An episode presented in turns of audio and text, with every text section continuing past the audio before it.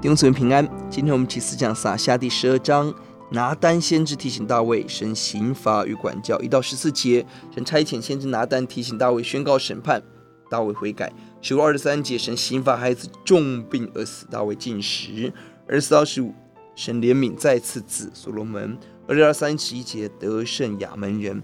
本章承继上一章大卫天衣无缝的杀人计划，但神知道，神的时间，神感动先知拿单提醒大卫。这是一个极危险的任务，要指着君王的名字骂。但拿单非常有智慧，一到四节，大卫曾是牧羊人，拿单就用大卫最熟悉的例子来做比喻。而大卫做君王，他仍有公义心，他宣告行，他拿单用这样子的例子，要大卫自己判定自己的罪。第七节直接指出大卫的罪，那人就是你，勇敢宣告神的刑罚，刀剑不离家。家中有祸患，妃嫔日日光之下给人仇敌亵渎，孩子必死。拿单是属灵人，勇敢传讲上帝的话语，求主给我们这个智慧，勇敢。大卫虽然犯罪，但大卫仍有敬畏的心。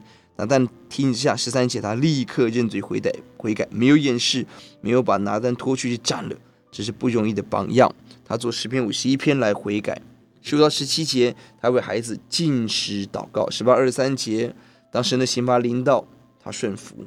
二十四节仍然蒙神怜悯，眷顾，神赐给他新的孩子，成为所罗门，成为未来王位的接班人。二十九节，重新在元帅的位置来率领以色列人征战，获得战争的胜利。表面上得胜，但内里已经因着不圣洁，使仇敌大得攻击的机会。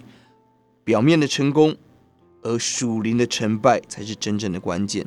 要在第七节，拿单对大卫说：“你就是那人。”耶和华以色列神如此说：“我高你做以色列的王，救你脱离扫罗的手。”拿单勇敢的敬大卫：“你就是那个有钱的恶人，上帝给你一切的丰富，你却贪图别人唯一的妻子，借刀杀人，行神眼中为恶的事。”先知宣告了神的刑罚，当大卫悔改的时候，也宣告了神的怜悯。作为先知，最重要、清楚、准确传扬神的旨意，即便面对生命的危险，也要传讲。求主把这样的心给我们。我们低头祷告，主你帮助我们面对不容易讲的话。求你把拿单的智慧、勇敢、刚强给我们。我们要听你的话，我们要传你的话。也求主帮助我们效效法大卫，及时的悔改，不要隐瞒，以至于神的连续没有离开。谢谢主，祷告奉主的名。